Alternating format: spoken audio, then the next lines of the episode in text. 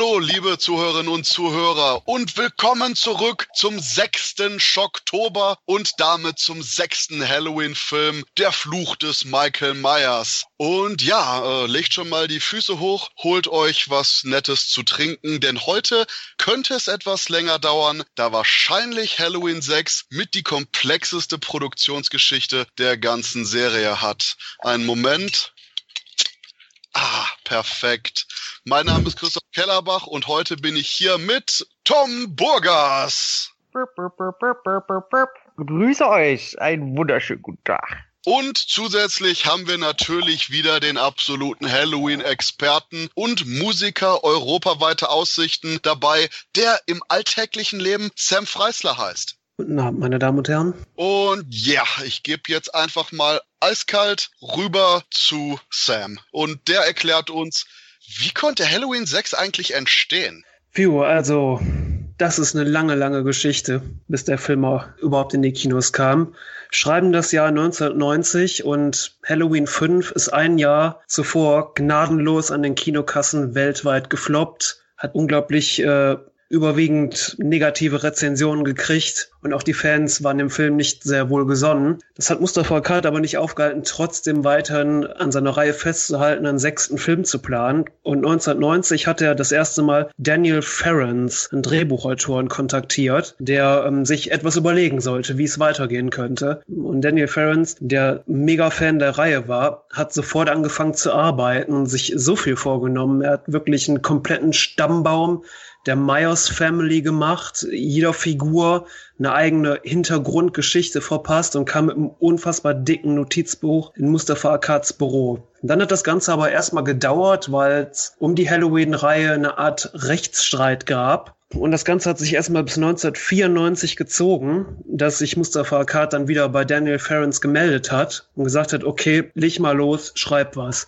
Und nach ganzen elf Versionen des Drehbuchs hatte man dann das Skript für Halloween 666. Und man hat sich da für diesen Curse of Thorn, der Fluch des Thorns, ähm, Engel, sage ich mal, entschieden, das ja schon in Teil 5 so ein bisschen angeschnitten wurde mit dem Tattoo auf Michaels, ähm, Michaels Arm und dem Mann in Schwarz, der mysteriöse, der auch das gleiche Tattoo hat. Ursprünglich vorgesehen war für die Regie Fred Walton, der ähm, den Klassiker When a Stranger Calls, Das Grauen kommt in Szenen gedreht hat oder auch April Fool's Day, die Horrorparty, das Original. Doch dann hat man sich doch für Joe Chappelle entschieden, wo die Schauspieler sagten, dass der vielleicht nicht ganz die optimale Wahl war, weil es ihm eigentlich nur darum ging, dass er einen Vertrag über mehrere Filme mit Miramax haben könnte, also der, ähm, ja, so eine Art, sag ich mal, Untergruppe der Weinstein Company und der Menschenfilms. Und ähm, die Dreharbeiten fingen an und es wurde schon so ein bisschen chaotisch, weil Joe Chappelle und Paul Freeman, der Produzent, während des Drehs anfingen, das komplette Ende umzuschreiben und Dialoge neu zu schreiben, ganze Szenen umzustellen. Und man sagt auch, Paul Freeman hat wohl, wenn ein Großteil der Crew schon zu Hause war, als Second Unit Director ganze Szenen neu gedreht und es hat wohl so ein Chaos gegeben, dass Miramax irgendwann einfach die Reißleine gezogen und die Kontrolle wieder über den Film übernommen hat, weil man, nachdem man die Dailies gesehen hat, gesagt hat, okay, das ist so ein Chaos, es geht nicht. Und es wurden erstmal Reshoots angekündigt. Irgendwann ist dann daraus ein Film geschnitten worden und dann gab es ein berüchtigtes Testscreening, dessen Publikum so aus 14 bis 16-jährigen Jungs bestand, die den Film natürlich richtig scheiße fanden. Dann hat es nochmal Reshoots gegeben,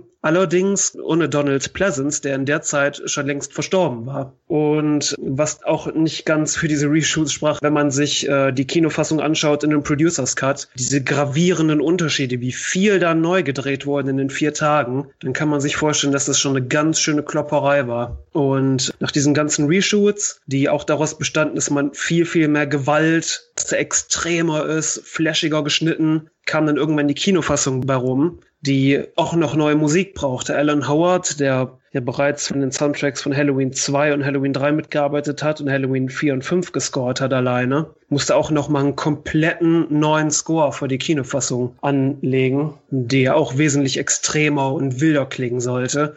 Deshalb, wenn man sich auch beide Soundtracks anhört, einmal von der Kinofassung, die eher gitarrenlastig ist, rockiger, und dann dem Soundtrack gegenüberstellt vom Producers Cut, der schon, der schon wesentlich subtiler und atmosphärischer ist, Und das ist letztendlich die Kinofassung, die wir weltweit in den Kinos bekommen haben und die auch kläglich gescheitert ist. Uff, das ist ja mal ein verdammter Brocken. Ziemlich. Und ja, und der Punkt ist, wir gehen jetzt definitiv erstmal auf die Kinofassung ein, besprechen da alles und kommen dann zu der alternativen Version, dem Producers Cut. Und ja, ich sage jetzt einfach mal, Tom, wie gefiel dir die Kinofassung erstmal so ganz grob? Äh, eigentlich ziemlich geil. Also ich war auch überrascht, weil ähm, Teil 5 hat mir auch nicht so wirklich gefallen, aber Teil 4 auch schon nicht so. Mir gefiel die ganze Ausrichtung nicht. Das war, erzählte alles komplett nichts Neues. Also man probierte gar nicht in irgendwelche neuen Richtungen zu gehen.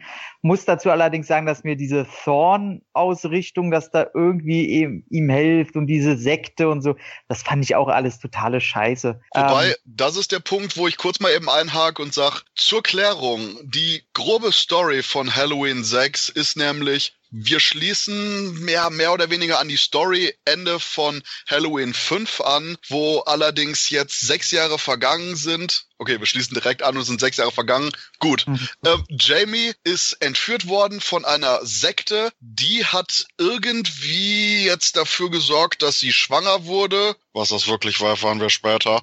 Und der Punkt ist, das Kind wird geboren, Jamie kann entkommen, Michael ist hinter ihr her, schnappt sie allerdings direkt alles noch am Anfang und Tommy, der Junge, der eigentlich im ersten Film dabei war und auf den Jamie Lee Curtis Charakter aufgepasst hat, ist jetzt erwachsen, besessen von Michael Myers, der die Scheiße ja damals irgendwie alles auch mitgemacht hat, findet das Baby, teamt ab mit Dr. Loomis und die stellen sich die Frage, wow, was zum Teufel geht denn hier ab? Und jetzt gebe ich mal wieder zurück an Tom. ja, also diese ganze Sektenkacke, also das fand ich alles so, das sind so typische Story-Bausteine, wenn die Leute einfach nicht mehr weiter wissen, was können wir mit der Materie machen. Das ist so wie bei einer Buddy-Cop-Komödie. Ah, was können wir noch machen? Ja, okay, schickt sie irgendwie in ein anderes Land. Haha, Kulturschock. So, genau so ist es, fühlt sich das hier an. Irgendwas reinschmeißen, Hauptsache, wir werden schon irgendwas draus basteln. Aber zum Glück in der Kinofassung nimmt das relativ wenig äh, Screentime ein, sondern es geht einfach mehr darum, dass äh, Myers endlich mal nicht mehr der schwarze Mann ist, der sich irgendwo kurz im Schatten versteckt und kurz mal hinter einem Baum auftaucht, sondern nein, der Typ metzelt einfach mal im Schnittstaccato eine ganze Ärzteschaft nieder. Danach gibt's E-Gitarrenriffs und dann wird im neonrot durchfluteten Raum einfach durch die Fluren fast gerannt. Das sind endlich äh, so Meyers, wie ich sehen will. Das ist alles irgendwie auch ziemliche Kacke, aber sehr unterhaltsame Kacke. Und dadurch äh, mochte ich den tatsächlich. Und auch, dass natürlich Tommy gespielt wird von Paul Rudd, der einfach nicht zu altern scheint. Der sieht heute noch genauso aus. Wer den äh, vom Namen her nicht kennt, ist der Ant-Man, die äh, Hauptrolle. Fand ich auch damals schon, als ich den gar nicht kannte, fand ich den schon sehr sympathisch. Und äh, ja, mag das neue Design von Myers eigentlich.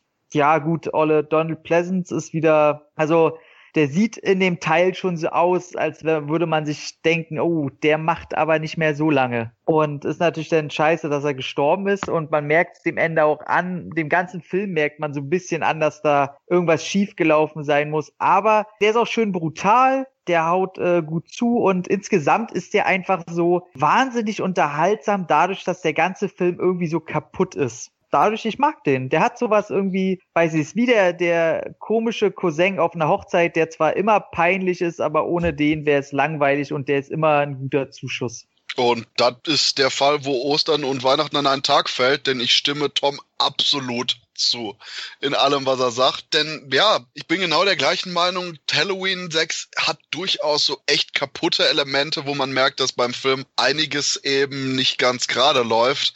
Aber vielleicht, weil ich so ein 90s-Kid bin, ich mag den Style des Films, ich mag dieses mhm. etwas, etwas, etwas sehr flashigere Auftreten her von der Inszenierung. Ich mag es auch eben, dass hier Michael Myers, wie du schon sagst, richtig abgeht, richtig metzelt und quasi, dass hier das erreicht wurde, was bei mir bei Teil 2 nicht funktioniert hat, wo da irgendwie die Gewalttaten intensiver sein sollten, aber ich so komplett mit einem Schulterzucken daneben saß, mhm. wo ich hier sage, ja, durchaus ein deutlicher Sprung von der Heftigkeit nach vorne. Und ja, ich fand einfach generell Halloween, es war durchaus atmosphärisch, hatte eben auch diese wirklich kurzweilige Unterhaltung zu bieten ich denke aber ernsthaft, es ist viel Nostalgie bei mir. Denn ja, dieser ganze 90s-Style, das ist wahrscheinlich auch das von den Horrorfilmen, was mir momentan einfällt, sogar noch mehr als irgend sowas wie Scream, was dann quasi das ganze Jahrzehnt geprägt hat und Co. Nein, wenn ich mit an 90s Horror denke, fällt mir irgendwie wegen der Optik und der Attitüde immer Halloween 6, der Fluch des Michael Myers ein. Geht dir das auch so, Sam? Nein, bei mir ist es tatsächlich dann eher Scream. Uh. Ähm, Halloween 6 ist problematisch, wirklich. Und ich finde, du merkst im Film auch wirklich in jeder einzelnen Sekunde an, dass der Film absolut kaputt von seiner Produktionsgeschichte ist. Mein ähm, Missmut gegenüber dem Film hängt aber auch damit zusammen, dass ich diese ganze Geschichte mit der Sekte so absurd scheiße finde, Seltsamerweise finde ich dann aber den Producers Cut, über den wir später sprechen werden, noch etwas besser, weil er runder ist. Die Kinofassung finde ich ist aber eine Katastrophe. Es ist einfach total zerhackstückelt. Es stimmt vorn und hinten einfach gar nichts. Es ist alles komplett undurchdacht und ähm, es sind einfach strukturelle Probleme und der Schnitt ist einfach völlig vom Arsch. Ich stimme euch dazu, der Film hat eine nette Atmosphäre. Man merkt, dass es der einzige Halloween-Film ist, der wirklich im Herbst gedreht worden ist.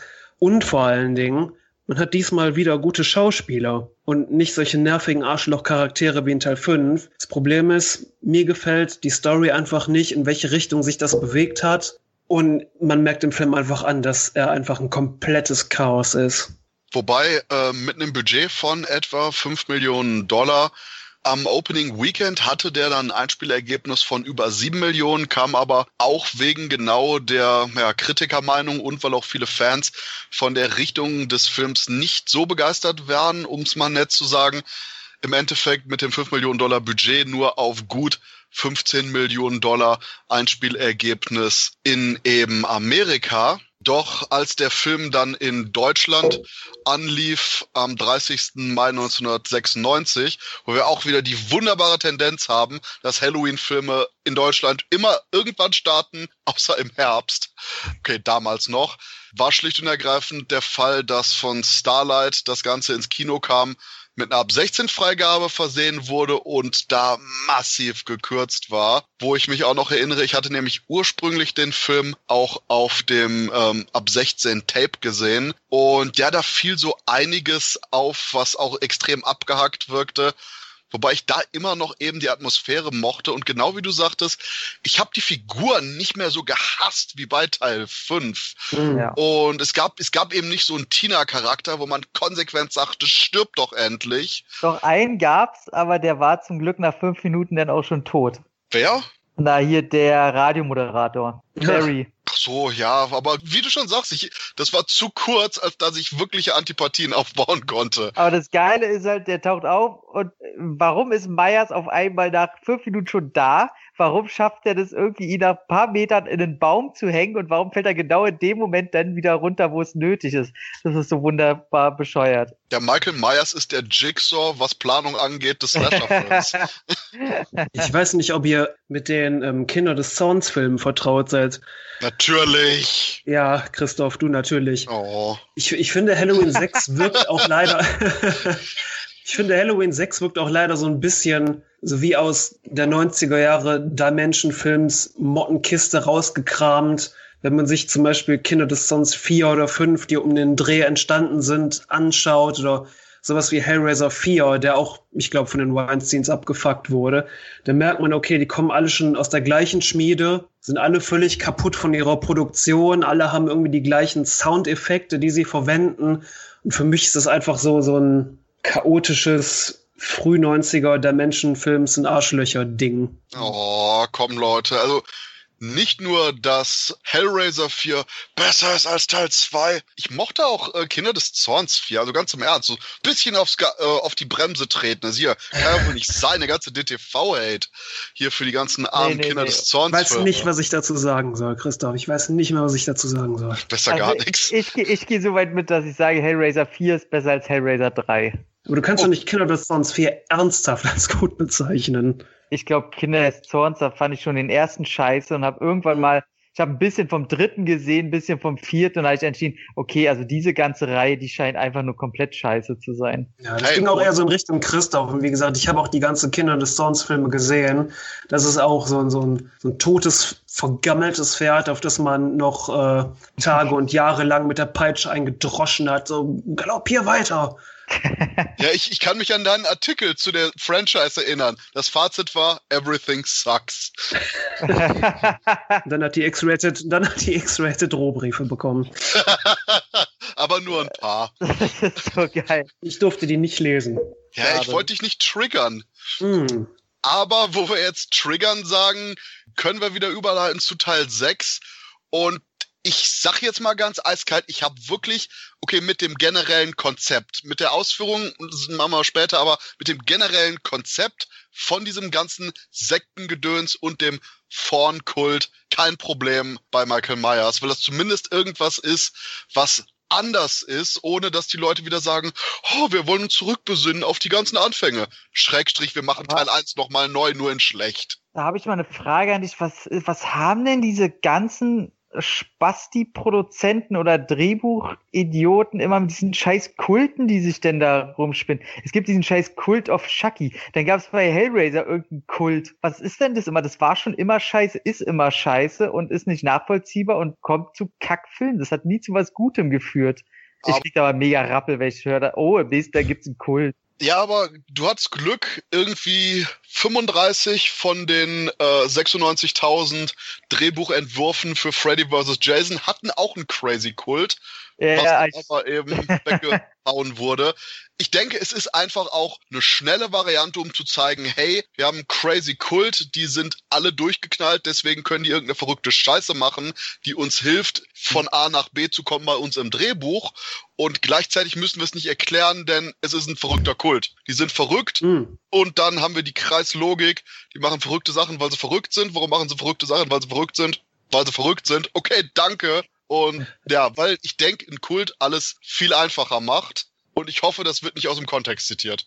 Halloween 7, der ursprünglich geplant war, auch von Daniel Ferrens, wäre darauf sogar noch weiter eingegangen. Und dann hätte es auch eine bessere Erklärung gegeben, warum sich dieser Kult in dem Smith's Grove da gebildet hat. Gibt es eine Ahnung, was die äh, Erklärung dafür gewesen ist?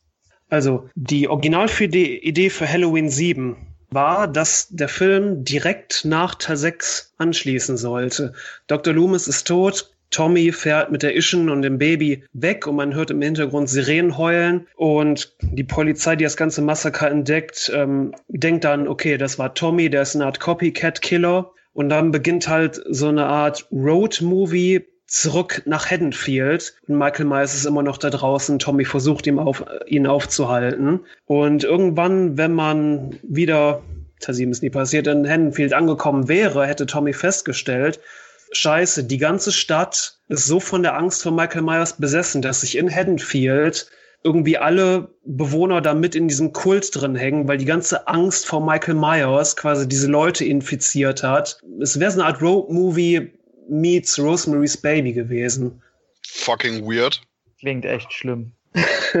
Die Idee mag ich tatsächlich, weil das rundet Teil 6 gleichzeitig auch wieder ab. Aber wie gesagt, am besten hätte man einfach gar nicht diese Kultrichtung einschlagen sollen. Was meiner halt, Meinung nach. Was ich halt immer einfach nicht verstehen kann, ist, ähm, warum man sich nicht hinsetzt und sagt, also die Ausgangssituation, die ist doch schon schlimm genug. Und je nachdem, welchen Menschen das trifft, kann man ja verschiedenste Variationen reinbringen. Warum ist, nimmt man halt mal nicht irgendwie das in Anführungszeichen wehrlose Opfer Babysitter, sondern nimmt halt mal einen knallharten Typen, der denn da an seine Grenzen kommt. Also es ist ja charakterlich und psychologisch so viel möglich mit dieser Ausgangssituation. Warum muss man immer so eine fantastische Scheiße damit reinbringen? Ich check's einfach nicht. Du meinst die Ausgangssituation, Typ mit dem Messer verfolgt dich? Ja, also hm. warum geht man da halt nicht ernsthaft an die Sache ran? Das muss dann immer sowas werden, so Slasher ist gleich ganz billiges äh, Horrorfutter für irgendwelche Teenie-Spastis. Warum kann man da wirklich nicht mal ernst psychologisch einfach einen knallharten Reißer bringen? Also ich stelle mir das halt nicht so schwer vor, da wirklich ein gutes Drehbuch halt zu schreiben. Aber die wollen immer unbedingt so, dass das ohne Anspruch bleibt. Die Originalidee, also die Idee von Daniel Ferrens war halt nun mal, dass man jetzt in Teil 6 erklären wo, wollte, warum ist Michael Myers so, warum tötet er, warum ist er unsterblich. Mhm. Ja, und das hat man versucht mit diesem Kult und diesen, diesen Thorn, diesen Runen-Dingen und die Planeten irgendwas zu erklären. Das geht auch so ein bisschen auf, auf den Roman des ersten Teils zurück. Teil 1, davon gab es ja ein Buch zum Film Da gab es auch schon ähm, einen ganz seltsamen Prolog, der zur Zeit der Druiden spielt. Ach, stimmt, ja. Ja, und ähm, auch irgendwie in so, so einem Dorf ein Typ auf die, auf die Königstochter steht, aber die will den nicht und dann, dann sticht er die und ihren Liebhaber ab und dann wird er auf irgendeinen Friedhof, wo Unehrenhafte liegen, äh, geschmissen und mit irgendeinem Fluch belegt, dass seine Seele halt auf ewig, äh, auf ewige Zeiten durch die Welt streifen sollte. Und das war irgendwie so, man hat so ein bisschen versucht, die Origin-Story von Michael Myers zu erklären und was seine Familienmitglieder vorher gemacht haben. Und darauf hat man sich halt auch ein bisschen berufen. Wie gesagt, es ist mir alles ein bisschen zu abgefahren. Ich brauche nicht so viel Erklärung. wenn eine Erklärung, dann bitte etwas simpler. Aber das ist mir irgendwie alles zu absurd und abgehoben. Mediklorianer, ganz klar.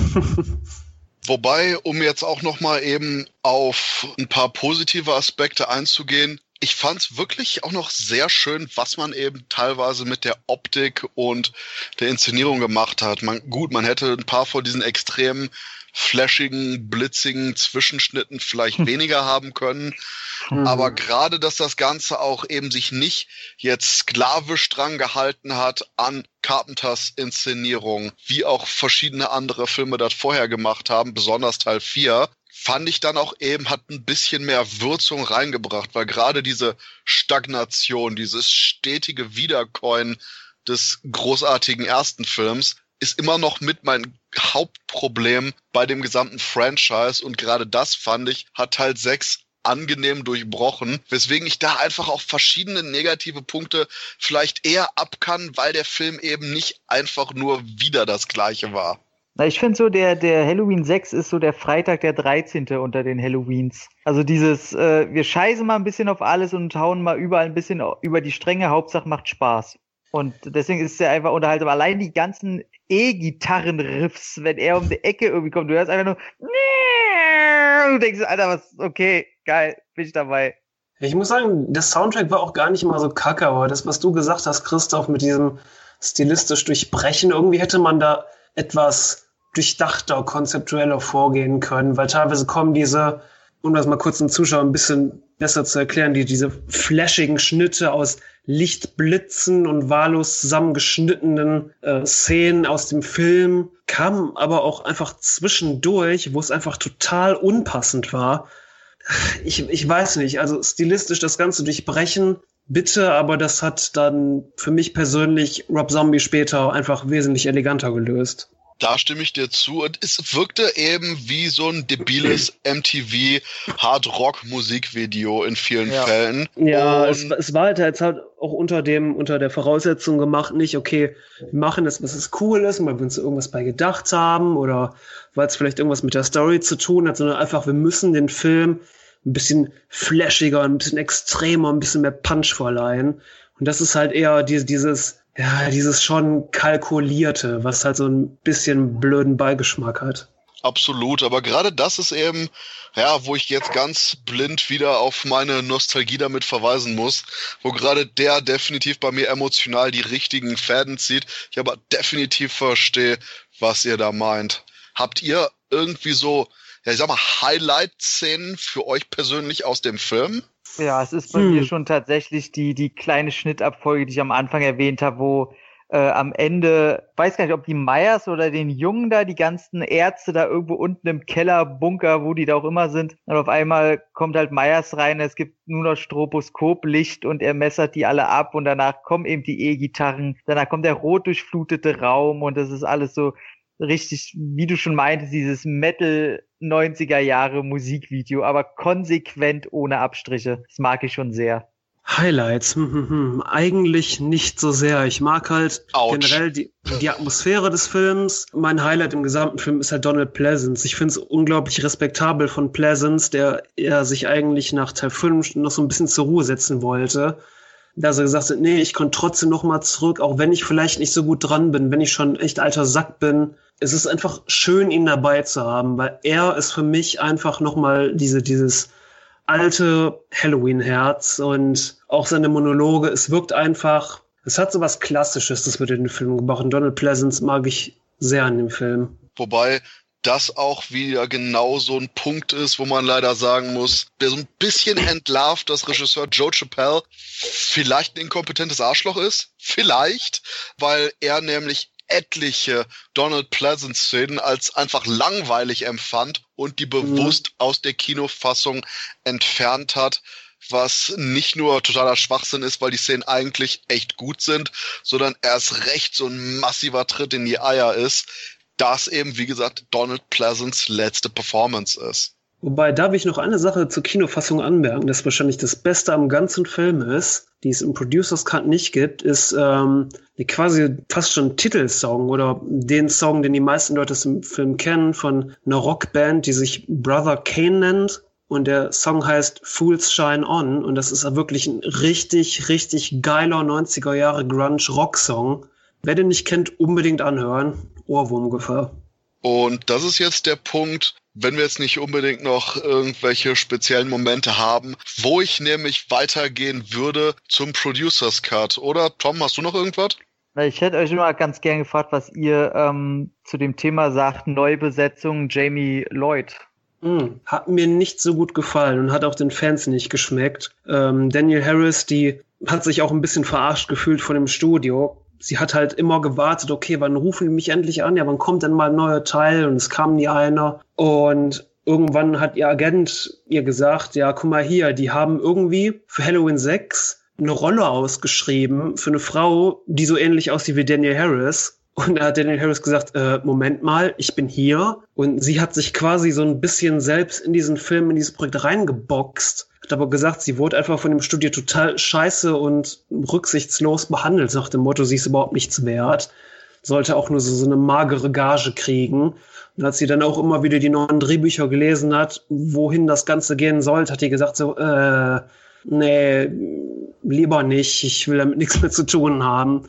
Dann hat man ja JC Brandy als neue Jamie ins Board geholt, die mit Daniel Harris übrigens befreundet ist. Und Danny Harris hat das auch ein bisschen leid, da JC Brandy halt den ganzen Hater bekommen hat von den Halloween-Fans. Aber gut, jetzt ist es halt so, was will man machen? Wobei auch noch der Punkt ist angeblich, dass eben Dimension Films sogar zu geizig war, Danielle Harris einfach nur 5000 Dollar für mhm. ihren Auftritt eben zu zahlen. Wobei ich wahrscheinlich die unpopuläre Meinung habe, dass es mich die Umbesetzung jetzt nicht so störte, da zum einen die Rolle relativ kurz ist und zum anderen gerade der Zeitsprung so groß ist, dass ich es jetzt nicht zu störend fand, von der jungen Danielle Harris zu der ja 18-jährigen JC Brandy zu kommen.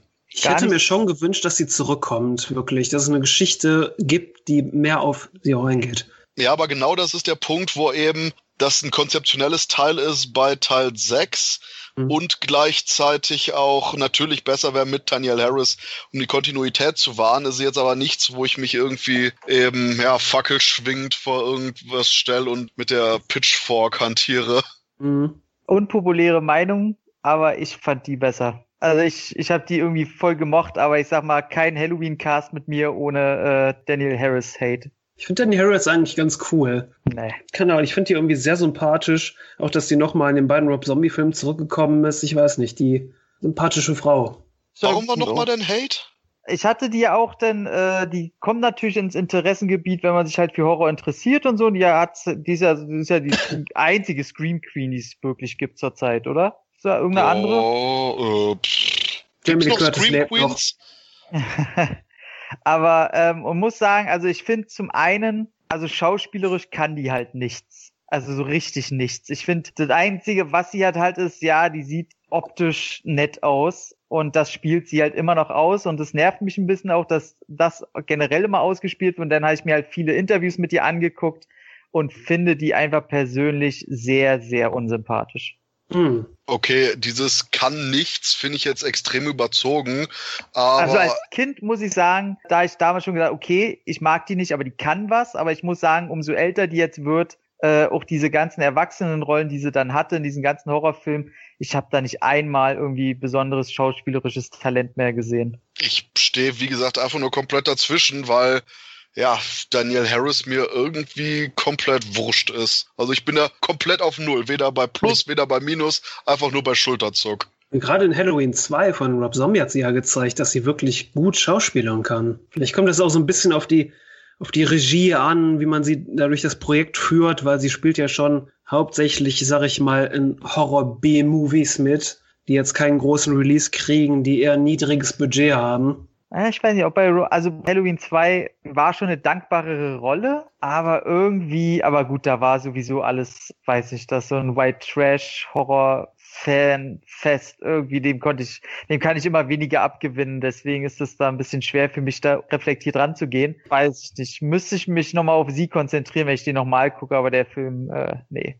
Gut, und das ist jetzt der Fall, wo wir von der Kinofassung, die mit schnellen Schnitten, massiv Gore, so dass sogar bei der äh, MPAA ein paar Schnitte kommen mussten, damit der Film R-Rating bekam. Denn, ähm, wo du es nämlich angesprochen hast, Tom, bei dem Massaker, bei den Ärzten und wenn, ähm, ich glaube, das ist irgendwie ein Security Guard oder auch ein Arzt, ich bin mir nicht mehr sicher, von Michael Myers eben durch die äh, Stahlstreben von so einer Tür gedrückt wird, was mhm. beides da gekürzt werden musste, aber glücklicherweise auch irgendwo weiter draußen im World Wide Web rumkursiert. Leider noch keine offizielle Unrated-Veröffentlichung kam. Und wie gesagt, der schnell geschnittene, gorige Kinocut und dann gab es immer diesen mysteriösen Producers Cut, der ja etliche Jahre in Form von einer VHS durchs Internet schwamm, die in etwa so aussah, als hätte man die in einem Sumpf gelagert und dann extra nochmal nachher eine Waschmaschine gesteckt, um das ganze Schlammgedöns abzukriegen. Wenn man sagt hat, ich erkenne da eine Schäme was natürlich sehr gut passt zu Michael Myers. Aha. Aber von dem schemenhaften Producers Cut kam glücklicherweise vor einigen Jahren eine offizielle Veröffentlichung raus, die leider bislang Stand Herbst 2018 nicht in Deutschland erschienen ist, offiziell, aber glücklicherweise eben in Amerika rauskam. Und ja, Sam, äh, du als Experte, erzähl uns über den Producers Cut. Was ist denn das?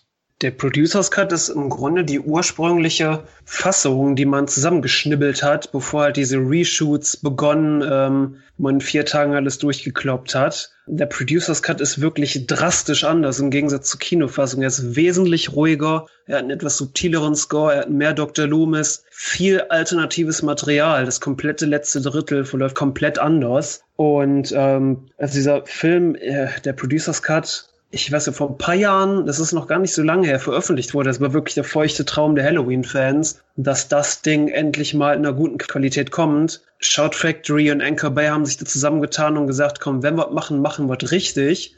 Man hatte dann auch wirklich die alten Negative bekommen, konnte das Ding nochmal abtasten. Dann hatte man das Problem, man hat den, ähm, den Ton nicht mehr gefunden und man stand halt schon kurz davor, das Ding zwar im HD-Master zu bringen, aber mit einem VHS-Ton. Und da hat Daniel Ferrens aber gesagt, der Drehbuchautor, tut mir leid, aber nur über meine Leiche. Und dann hat sich quasi so ein Suchteam von Anchor Bay und äh, Shout Factory zusammen gegründet mit ähm, Danny Ferrens, Alan Howard, der Composer hat sich auch noch daran beteiligt und die haben tatsächlich ähm, die alten Tapes wiedergefunden von dem Soundtrack. Und ja, jetzt hat man endlich den Producers Cut in, ja, ich sag mal, klarem HD. Und ähm, es ist interessant, wenn man sich den Film ansieht, weil er halt so drastisch ist. Es ist ein komplett anderes Feeling. Er wirkt wesentlich runder. Meiner Meinung nach immer noch kein guter Film. Aber auch das Color Grading ist ein bisschen anders. Es ist, hat nicht mehr dieses warm, es ist auch ein bisschen kühler. Der Producers Cut legt wesentlich mehr Wert darauf, auf die Geschichte zu erzählen, auf Atmosphäre und auf die Charaktere. Yeah, was äh, eben den Producers Cut angeht, sprechen wir mal den wirklich große Ding da an, denn wir erinnern uns noch, wo Jamie am Anfang irgendwie schwanger ist, die minderjährige Jamie. Ja, yeah, im Producers Cut wird nämlich ganz eindeutig klar, dass der Thorn-Kult ihren Onkel Michael Myers dazu gebracht hat, sie zu schwängern und what the fuck? Ja, auch einer der weiteren Gründe, warum Daniel Harris gesagt hat, äh, hör die mal nicht. Ja, ich will nicht bei der eigenen Porn-Parodie unseres Franchises mitspielen. ähm, aber ich gehe so weit und sag, hätte man eine einzige Änderung gemacht, nämlich, dass man jetzt nicht irgendwie Jamie seit sechs Jahren irgendwo eben in einem Keller hat leben lassen und vergewaltigte, wo ich auch denke, what the fuck? Das ist schlimmer als alles, was in dem Film wirklich passiert. Denn hätte man einfach nur eine Anfangssequenz gehabt, wo sie eben jetzt nicht sechs Jahre später, sondern man war zehn Jahre draus, quasi eine junge Frau ist, schwanger ist und quasi darauf der Thorn-Kult gewartet hat, sie sich dann schnappt, wo sie kurz vor der Entbindung steht, um eben dieses Baby in die Hand zu kriegen und dann der Film oder die Kinofassung eben abläuft, wie es war, boom. Meiner Meinung nach hätte ich dann wirklich mit dem Film größtenteils keine Probleme, weil ich auch mit dem Sektenteil jetzt nicht wirklich das so kritisch sehe. Aber diese ganze Thematik von, hey, weißt du noch, die kleine, taffe Jamie, die in Teil 4 und 5 unsere Protagonistin war? Yeah, die haben wir seit sechs Jahren im Keller gehabt und vergewaltigen lassen von ihrem Onkel, bis sie von dem schwanger wurde. Yeah. Oh mein mhm. Gott, das ist bei mir der Fall, wo ich wirklich sage, ich weiß zwar auch leider, wenn ich die Kinofassung sehe, was die Macher eigentlich wollten, aber allein, dass das in seiner Deutlichkeit so ausgespart wurde, ist für mich persönlich ein Plus, weil es mir wirklich den kompletten Film vergällt und hier hätte man diese kleine Änderung, dieses kleine am Anfang, nur eine Szene, sie läuft irgendwie rum, oh ja, ich bin eine junge Frau und jetzt gerade schwanger, ich kann mein Kind kaum erwarten. Und dann, boom, Van geht auf, sie wird reingezogen und fertig. Film läuft ab wie bisher. Genau das einfach so hätte für mich einfach nur wirklich das Ganze gerettet. Denn so, meine, ja, ich bleib bei dem Punkt, what the fuck, oder Tom? Ja, da weiß ich gar nicht, was ich da groß zu sagen soll, aber äh, ich habe es ja bloß so ein bisschen im Einzelnen gelesen. Ich habe mir ja selber noch nicht gesehen. Aber was du da aber schon andeutest, äh, sagt mir eher, ich muss den wohl eindeutig mal gucken, weil, äh, also wie explizit wird denn das, also ich kann, ich kann mir jetzt gar nicht so detailreich, wie wird das denn gezeigt? Also die Vergewaltigung wird nicht gezeigt. Jamie liegt halt auf so einem, so einem Opferding, irgendwas Michael Myers kommt um die Ecke, guckt sie an und da findet gerade irgendein Ritual statt und dann sagt sie, bitte Michael, tu mir nicht weh. Oh, ernsthaft? und dann blendet man weg. Also so wie ich das jetzt im Kinocut verstanden habe, hätte habe ich mir das halt so schön geredet. Ja, die haben den halt irgendwie bewusstlos bekommen, haben da irgendwie an seinen Eiern rumgefischt, äh, haben da sein, sein haben da, haben da halt sein, sein Sperma rausgezogen und äh, haben ihr das eingepflanzt, aber doch nicht, dass er wirklich Sex mit ihr hat. Milking also, Myers. ja, aber mal ehrlich, der hat doch kein körperlich, äh, der hat doch keinen Sexakt mit Jamie. Das, was ist jetzt mal ganz im Ernst, wie kommt man auf so eine absurde Scheiße? Das ich ist doch jetzt auch ja. nichts, was, was Halloween-Fans, sogar Leute, die Teil 5 mochten, irgendwie sehen wollten. Es ist einfach so absurd und auch irgendwie eklig. Aber genau ich das ist der halt, Punkt ich check's halt nicht, warum die es denn nicht, also wenn sie schon die Richtung gehen wollen, oh, wir wollen ein Meyers Baby, bla bla bla, dann sollen sie es doch irgendwie mit Blut umschreiben, weißt du, dann nehmen sie halt irgendwie sein Blut ab und injizieren das irgendwem oder so, oder irgendeinem anderen Baby, aber dass die das wirklich so, so wortwörtlich machen, das ist doch alles kranke Scheiße. In der Kinofassung gab's ja auch diesen, da ging man ja schon die Richtung, wo diese, diese Ärzte abgemetzelt wurden, da wollten die doch irgendwie eine OP durchführen an ja, irgendwas. Ja genau. an dem. Baby oder dem kleinen Jungen und dann waren die ja hinter in diesem Labor, wo der Show dann stattfand. Und da waren da noch überall so Embryos, was die vorher da gezüchtet haben mit ihrer komischen, ja, okkultes Ruinending meets äh, Science. Es ist ganz, ganz seltsam. äh, aber das ist auch schon äh, fragwürdig, was man da gemacht hat. Und What? ganz im Ernst, welche kranke Sau hat sich Halloween 4 und 5 angeguckt und gesagt, hm. Wisst ihr, was besser wäre, wenn Michael noch? Myers die ficken würde? What Harvey Weinstein. oh Gott. Guck mal hier, ich zeig euch mal ein Privatvideo von mir, da könnt ihr euch inspirieren lassen. oh Mann. Ach nee, aber, aber wie gesagt, ich, ich verstehe auch nicht, wie man drauf kommt. Pun nee. intended. Der Punkt ist einfach nur, es ist dermaßen weit entfernt von allem, was Halloween ausmacht. Weil das Traurige, ich weiß ja noch, ähm, als das Ende von Teil 5 da war, äh, da hat man ja immer nur diesen Stiefelmann da gesehen. Mhm. Und ich habe ja überlegt, okay, was könnte das sein? Und ich habe mir das eingeredet oder meine Vorstellung war das, dass das auch irgendwie so ein Mördertyp ist, der sich mit Meyers messen will. Und weil der jetzt im Gefängnis sitzt, sagt er, cool nee, den, den hole ich mir schön wieder frei. Ich will, dass das Spiel wieder von vorne beginnt. Mhm. Und dann kommt ein Sechserteil und dann ist das so eine Scheiß, wir ficken seine Nichte Kultkacke. Ey, ohne Scheiß, weil der Enttäuschung war groß. Der Producers Cut hat auch noch die wunderbare Anfangssequenz, die direkt an das Ende von Teil 5 anschließt, in dem Polizeirevier, wo Jamie quasi eben aus dem Polizeirevier rausgeht, das kleine Kind, und sieht, wie Michael Myers von so zwei Thornkult-Typen so unter die Arme gepackt und hinten so ein Bären geschmissen wird und die Türen zugeworfen werden. Nee, das ist so, das vermenschlicht alles den Myers so und das ist genau das, was. Das verblödet einfach. oh Mann, ey, ich muss den, die Version sehen. Aber das ist auch der Punkt, wo man dann direkt auch im Producers Cut den Anfang hat, wo die junge, kleine Jamie auch entführt wird und dann direkt umschneidet zu der neuen Schauspielerin und dann eben diese ganze Missbrauchsthematik drin ist, wo ich absolut verstehen kann, warum irgendjemand, der zumindest zwei funktionierende Gehirnzellen hat, gesagt hat, hm, vielleicht sollten wir das bearbeiten. Deswegen und gerade deswegen muss ich persönlich sagen, ja, der Producers Cut ist interessant, aber ich hätte jetzt nicht unbedingt die I Spit on Your, Your Halloween Variante des Franchises haben müssen mit dem ganzen komischen Missbrauchsgedöns. Und deswegen, ja, bei mir ist definitiv Kinofassung Daumen hoch und Producers Cut ein, danach muss ich duschen. Aber wie sieht's denn eigentlich aus? Ich weiß, was mich immer extrem stört, ist bei der Kinofassung zum Schluss, als Tommy auf äh, Meyers mit dem Rohr einprügelt. Da hast du irgendwie so einen ganz komischen Schnitt. Er prügelt auf den ein mhm, und äh, im, mhm. Sch im Schnitt und Schnittgewitter siehst du immer komische Bilder von Michael Myers Maske, wie gelbes Zeug aus seinen Augenhöhlen und Nasenhöhlen rausläuft. Und er prügelt aber weiter, also so als wäre es eine komplett andere Szene. Aber ich verstehe gar nicht, warum die Leute das alles immer, immer irritiert.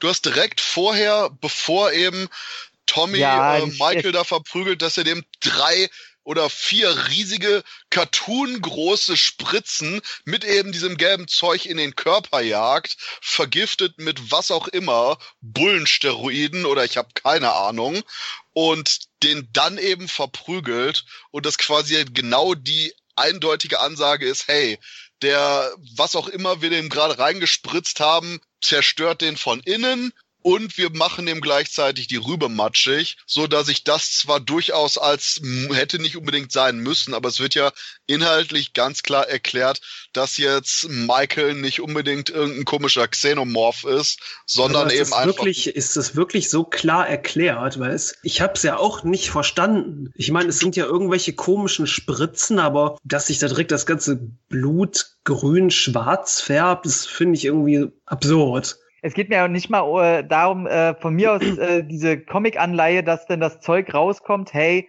aber auch diese, diese Art von Schnitt, also weil Meyers liegt ja schon echt am Boden und er kloppt immer rauf und dann kommt diese Schnitte, wo man sein Gesicht sieht, ist einfach so, als, als wärst du in einem Museum und die gehen mit einer Kamera einmal einfach um die Maske, die da ausgestellt wird, einmal rum. Also ja, das, das ist halt, das, die Szene gehört halt zu diesen, diesen, diesen Reshoots, die man innerhalb von vier Tagen durchgekloppt hat. Ah, okay. Ja, ist halt die Rave-Party-Variante des Ganzen. die, aber die Uwe Boll äh, House of the Dead Szenen. Ja, wobei dann hättest du auch noch definitiv so ein äh, Game-Over-Screen für Michael haben müssen, wo der traurig sein Messer fallen lässt, während die Kamera um den rumkreist. Ja, echt, ey. Nee, aber wie gesagt, dieses ganze grüne Blutding wird halt eben definitiv damit erklärt, dass er dir vorher sonst was injiziert.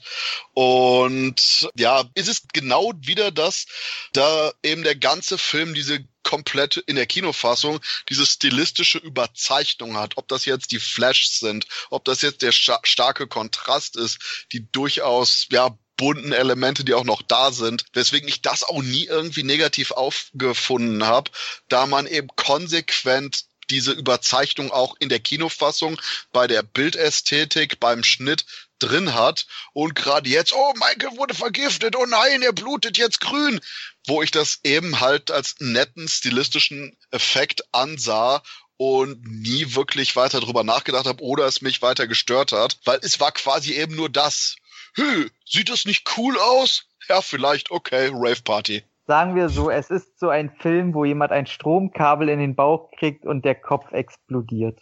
Eben. und Was ey, in dem oh, Producers Cut tatsächlich nicht drin ist. Und mir fällt noch eine sehr geile Szene ein, die, die ich immer gern als Poster hätte.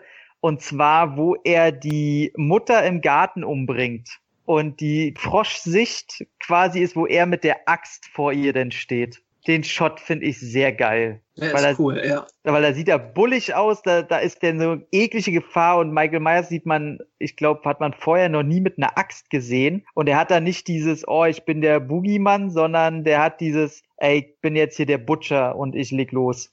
Ich finde, Michael Myers ist allgemein sehr, sehr cool in dem Film inszeniert. Mhm. Und, und auch die Maske, die neue Maske hat mir auch wahnsinnig gut gefallen.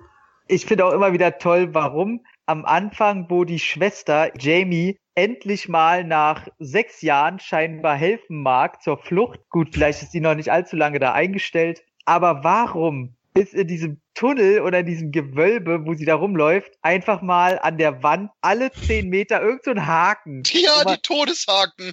Die Todeshaken, wo man einfach mal jemanden, naja, falls man mal wieder mit dem Kopf irgendwo aufspießen muss. Das ist so ich, wunderbar. Ja, ganz im Ernst, das ist eine Michael Myers-Sekte. Wahrscheinlich sind die echt dafür da. Wir müssen doch vorbereitet sein. Natürlich bricht er aus. Kommt ihm doch ein bisschen entgegen. Ja, die haben da statt Feuerlöscher einfach diese Todeshaken Haken hängen. so, im Fall von Michael Myers tritt durch, bitte benutzen. genau, mit so Warnschildern. Auch noch eine interessante Sache ist, dass es auch eben bei dieser leider eben nicht offiziell erschienenen unrated Fassung von Halloween 6 durchaus auch etliche andere ja, bildästhetische Elemente gibt, wo manchmal quasi irgend so ein blauer Farbfilter fehlt, dann wiederum so ein roter Farbfilter über die intensiveren Szenen drüber gelegt ist. Zum Beispiel am Anfang, wo Jamie irgendwie auf dem Weg zur Entbindung ist und Co., wo das relativ orange aussieht oder nur vom Kerzenschein angeleuchtet ist dass das Ganze dann eben einen richtigen roten Anstrich hat, was teilweise so eine richtige Bava-eske Ausleuchtung hat. Und ich das da auch interessant fand, dass man dann quasi anscheinend bei dieser Vorabfassung sogar noch mehr mit dieser Musikclip, Musikvideo-Ästhetik gespielt hat, um auch quasi den einzelnen Szenen wirklich so einen komplett farbigen Touch zu geben. Und deswegen, ich bin dabei und sag, Natürlich, der Producers Cut wäre eine schöne Veröffentlichung auch für Deutschland. Aber umso mehr interessiert es mich auch vor allen Dingen dafür, eben diese unrated-Fassung wirklich mal hoffentlich in einer guten Qualität zu bekommen, wo man eben teilweise diese interessanten optischen Änderungen hat und eben die ohnehin schon deftigen Gewaltszenen genau den Tick weiter hat, wo man sagt, oh, yeah. Ich wüsste ja gerne, ob die Tötungsart, so wie Jamie am Anfang stirbt, ob sie die nochmal härter inszeniert haben, nachdem da diesen Hackmack mit Daniel Harris gab, weil die stirbt schon unerwartet krass. Also dafür, das, das war, soweit ich weiß, auch ein Reshoot, also da auf diesem, diesem Farm-Equipment. Genau, genau. Ich glaube, im, ähm, im Producers Cut wird sie einfach nur erstochen. Sie stirbt da auch tatsächlich nicht, sie wird hinterher im Krankenhaus vom Mann in Schwarz erschossen. Ah, krass. Weil es ist ja nicht nur so, dass sie sehr, sehr heftig auf diesen Häcksler raufgeschmissen wird, dann ja. aber runtergedrückt wird und dann wird der Häcksler auch noch angemacht. So. Mhm, sicher, also, sicher. Ja, ja, genau. Das war so, das sieht, wirkt auf mich einfach wie so ein Stinkefinger in, äh, in Richtung Daniel Harris. Ja, ich denke eher, das ist auch so eine Sache eben von dem extremen Runterschnitt des Ganzen, nachdem, hey, wenn wir nachher nicht irgendwelche weiteren Szenen mit ihr haben, was soll's, dann können wir auch hier wirklich die richtige Gore-Party wieder feiern. Und das ist auch eben einer der Momente, wo ich nach wie vor extrem überrascht bin über ja, die grafischen Elemente des Films, da die Halloween-Reihe ja immer eher relativ zurückhaltend war, was diese Sequenzen anging und ob das jetzt das ist, wo ähm, eben sie auf diesem, was ist das, Häcksler, Maschinendings, hm, Todeswagen, ja. also dieses Ding, was quasi einfach nur erstellt worden ist, um wirklich Leute umzubringen. Das Meyers-Spezial. Ja, genau. Und wie wir schon gesagt haben, dass quasi die Ermordung von dem Arschloch Daddy genauso im Keller abgeht, aber man da hinzugefügt hat, dass ihm jetzt auch noch richtig grafisch der Kopf explodiert und ähnliche Späße. Ja, oder der Truckfahrer am Anfang so, da reicht es ja nicht, dass der im Regen irgendwie ihm nur das Genick bricht oder so. Nein, er, er dreht ihm auch noch so den Hals um, dass man den Knochen aus dem Hals und alles sieht. Also. Fazit, fuck yeah. Aber das ist auch eben wieder dieser, dieser Gaudi-Faktor, der eben sicherlich, wie Sam hat das ganz am Anfang Anfang gesagt, eingeführt wurde, weil man schlicht und ergreifend diese 14-jährigen Jugendlichen im ersten Testscreening hatte, die eben jetzt von diesem okkulten, komischen Teil total irritiert waren, frei nach dem Motto, der Film ist nicht nur langweilig, sondern die Vergewaltigung mit Michael Myers und seiner Cousine erinnert mich auch zu sehr an zu Hause. Sprich, die Kinder waren komplett verstört. Aber dass man eben genau da diese komische Scheiße rausgenommen hat, die Handlung deutlich reduziert hat und den Gore-Pegel hochgedreht hat. Und ja, ich kann immer nur noch sagen, ich kann eigentlich alle Entscheidungen der Kinofassung wirklich verstehen. Bis auf die Sache mit Dr. Loomis, weil ich finde es echt, oh ja, ich finde es ja, ja, ich find's, ich find's auch irgendwie so zynisch. Am Ende der Kinofassung steht ja ein Gedenken an, Do an Donald Pleasance. Und dann sagt man einfach, ja, tut mir leid, du bist zwar seit Anfang an dabei, aber du bist jetzt scheiße langweilig, weil dich 14-jährige Kinder nicht sehen wollen. Also schneiden wir mal fast alles mit dir. Und du hast etliche Charaktermomente mit äh, Donald Pleasance als Dr. Loomis in dem Film. Auch am Anfang, wo quasi erklärt wird, warum er wieder sein Gesicht normal aussieht. Da fällt halt ein Satz, ja, ich hatte Plastic Surgery. Ja gut, ob das jetzt glaubwürdig ist oder nicht, es ist immer ein etwas oder dass er wirklich um Jamie trauert und auch einfach längere Dialoge und es ist einfach schade, dass man da so massiv gekürzt hat. Deswegen, ähm, ich persönlich, es müsste halt irgendwie so ein Hybrid-Cut zwischen dem, dem Producers Cut und der Kinofassung geben, wo du quasi alle Dr. Loomis-Momente drin hast, die etwas viel mehr abgerundete, abgerundetere Story mit dem, mit dem Kult, mit den ganzen Gore-Szenen drin, aber wo du halt diese, diese, diese My Uncle Rape Me Geschichte wesentlich runtergekürzt hast. Und ähm, auch noch eine Sache, die ich so, wie du schon erwähnt hast, Sam, unglaublich zynisch fand, ist eben, dass im Producers Cut eben Jamie, wie gesagt, hier von äh, Dr. Wynn, von dem Mann in Schwarz, einfach nur erschossen wird, als sie schon äh, im Krankenhaus liegt. Und ich meine, da war so eine Stelle, wo sie sich eben an ihre Vergewaltigung erinnert mit Michael Myers dann auch klar ist, dass sie eben das Baby bekommen hat, quasi nach dem Motto, hey, wisst ihr noch, äh, vor 40 Minuten für die Zuschauer, die es vergessen haben, gibt es jetzt einen Rückblick. Und mhm. genau dann auch, wie war das? So, deine Arbeit ist getan, Jamie, und ihr genau. dann in den Kopf geschossen wird. Was nochmal wirklich so ein richtiger Fuck you an alles ist, was die ganze Reihe etabliert hat vorher, mit ja. eben der Heldenfigur, okay, dass Jamie am Ende von Teil 4 ihre Mutter erstochen hat, lassen wir jetzt weg, aber eben, dass Jamie quasi wirklich die Protagonistin ist und hier konsequent im Film nur missbraucht, verletzt, ausgenutzt, gefoltert und getötet wird, wo ich auch persönlich, wie gesagt, nicht mehr irgendwie Freude habe an der generellen Genreunterhaltung an Michael Myers und Co., sondern mir lieber irgendeinen aufbauenden, positiven Film wie A Serbian Film reinziehen will, um überhaupt noch Spaß zu empfinden, im Gegensatz zu dem drögen allerlei, was hier serviert wird. Wie ist es denn eigentlich mit, mit Loomis am Ende beim Producers Cut? Also wo liegt denn da der Unterschied? Was sieht man da? Also das Ende ist ja generell ganz anders. Du hast Teil 6 ja gesehen. Am Ende ist man in diesem komischen Labor und bla bla bla und dann geht der Dr. Loomis hinter noch mal rein. Mhm. Du hörst ja nur seine Schrennister Film aus. Im Producers Cut hast du am Ende noch mal dieses ganze Ritual und dann gibt's auch eine Art Verfolgungsjagd durch die, durch diesen, durch die Katakomben von Smith's Grove, das halt etwas gediegener inszeniert ist. Tommy legt dann irgendwelche Runensteine auf dem Boden, sagt irgendwas. Ich glaube, er sagt Thorn oder irgendwie sowas und dann bleibt Michael einfach stehen und lässt ihn los und steht da so fixiert. Und dann geht's halt so weiter wie in der Kinofassung. Man ist draußen. Dr. Loomis sagt, okay, ich habe hier noch etwas zu erledigen, geht wieder rein. Michael liegt auf dem Boden, ist noch von diesen Steinen umzingelt. umzingelt. Dr. Loomis sagt irgendwas zu Michael, nimmt ihm die Maske ab und sieht, oh shit, das ist überhaupt nicht Michael, das ist Dr. Wynn, der da liegt dem Michael einfach seine Klamotten angezogen hat. Und dann passiert irgendwas Seltsames. Du siehst du halt Michael, wie er so einen langen Gang runter geht. Das ist eigentlich ein ganz schöner Schotte, der und hat jetzt die Sachen des Mannes in Schwarz an. Und dann guckt Dr. Loomis auf seinen Arm und bekommt plötzlich dieses Thorn-Symbol auf seinen Arm, schreit und dann ist der Film aus. Mhm. Es ist halt ein sehr, sehr offenes Ende, das halt in Halloween 7 weitergeführt werden sollte, die Geschichte. Aber wie gesagt, es ist halt irgendwie dann doch runder als dieses, ja, es ist ja nicht mein Ende. Die Kinofassung, die hört ja einfach auf.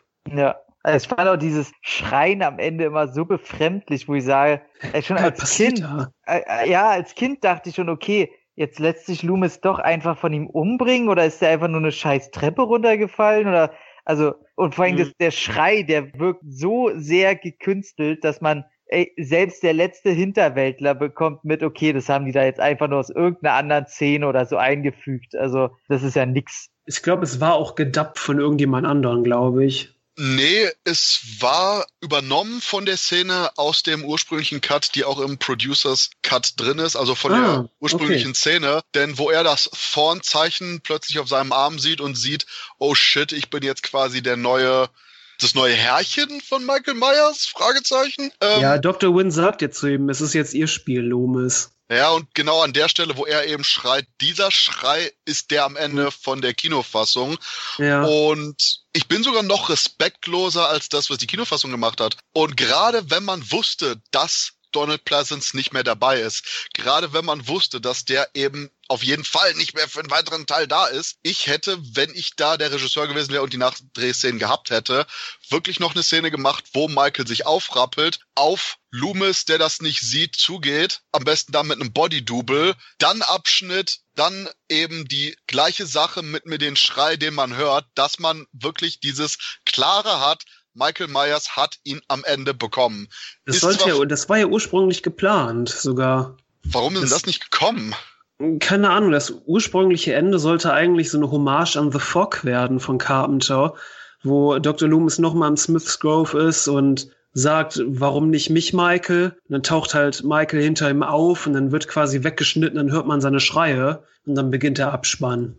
Ja, aber ich sag mal so, der Punkt ist, die hatten ja nicht mehr Material, um diese ganzen Szenen mhm. zu drehen. Aber zum ja. Beispiel das, was ich vorgeschlagen hätte, hätte man ohne Probleme mit einem Body-Double machen können. Ja. Und eben dann auch wirklich das so abgeschlossen zu haben. Man hat jetzt ohnehin bei Ende von Teil 6, dass das Ganze eben suggeriert, dass schlicht und ergreifend Dr. Loomis hier stirbt. Das einzige Problem ist eben nicht, dass das Ganze respektlos ist, weil er wirklich tot ist, mhm. sondern das einzige Problem ist, dass es eben einfach nur uneindeutig inszeniert ist und die Zuschauer sich fragen, was ist denn hier gerade los? und genau, dass das eben das große Problem ist.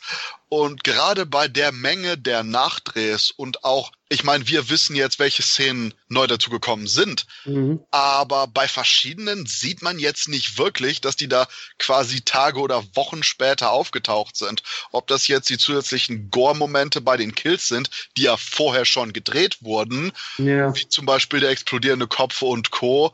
Oder auch eben einzelne Handlungsmomente, das, das ist rund von der Bildästhetik, gut von der Schnittstruktur und vom Film her wirkt es hier und da holprig, was aber eben an dem Film liegt und nicht daran, dass die Szenen jetzt optisch anders wirken als das, was man hatte. Und gerade deswegen irritiert es mich nach wie vor, dass man gerade bei dieser wirklich extrem wichtigen Szene von Dr. Loomis, diesem Ende von ihm, entweder zu faul war oder zu viel Pietät zeigen wollte. Ich glaube echt, ja. die hatten da am Ende einfach nur noch, das Ding sollte, glaube ich, einfach nur noch fertig werden. Und ich glaube, denn so Moral- oder Ethikfragen, die wurden einfach nur noch unter den Tisch gekehrt. Ich glaube, darum haben sich die Weinsteins nicht mehr gekümmert. Ja. Moral und Ethik bei den Weinsteins nicht gekümmert. What?